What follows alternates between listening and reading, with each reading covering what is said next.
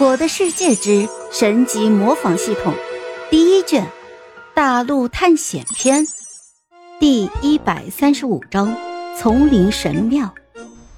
普凡不知道是这个世界的规则，还是其他的原因，这个世界的村民分工都特别的细致，每个职业的村民都只能干自己职业的事情，当然除了帮忙收取成熟的农作物除外。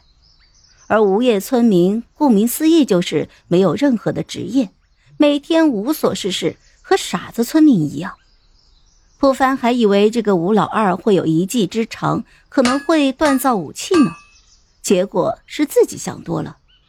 不过他也没有怪罪对方，毕竟自己现在虽然有所有武器道具的制作方法，可是自己却无法使用工作台，和吴老二没有什么区别。可是工作台的模样却在普凡的脑海里不断的浮现。对呀，虽然我无法使用工作台，但是我可以模仿啊！普凡一下子恍然大悟，随即就对着身边的两个人说：“我加快前进速度，寻找新的村子。”虽然他们不知道普凡为什么这么高兴，但还是听从了他的话，一起加快前进的速度。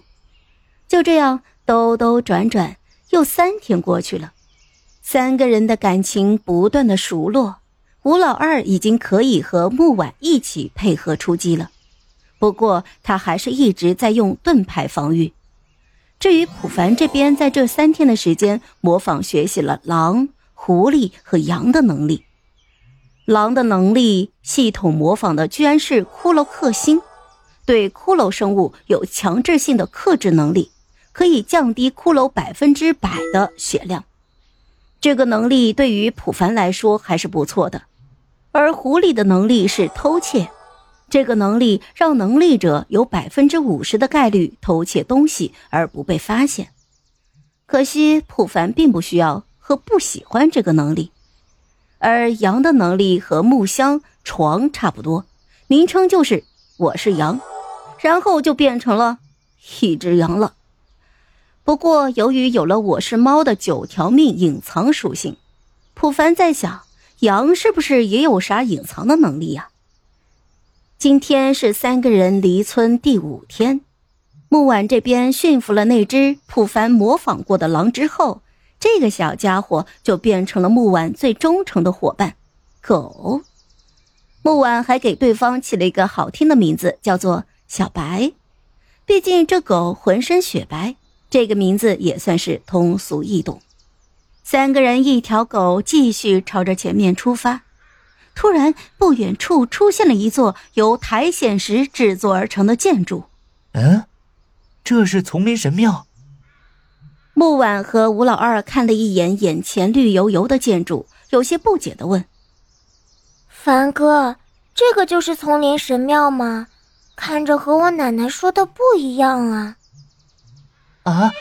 你奶奶还跟你说过丛林神庙的故事？普凡震惊了。这沙漠神殿的故事是真是假，无法定夺。但是根据图书管理员村长说的，沙雕村就是由故事主人公詹姆斯建造的，那么这个故事的可信度还是挺高的。如果沙漠神殿的故事是真的，那么这丛林神庙的故事也有可能是真的。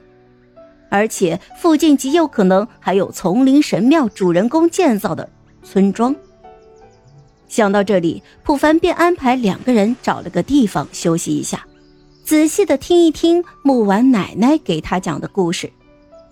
三个人席地而坐，木婉让小白在四周围巡逻，而普凡也是问了一下吴老二有没有听过丛林神庙的故事。见对方摇了摇头。普凡便让木婉讲了起来。好了，这一集我就讲完了，朋友们，该你们帮我点点赞和评论一下啦！有月票的也一定要投给我哦，感 谢感谢。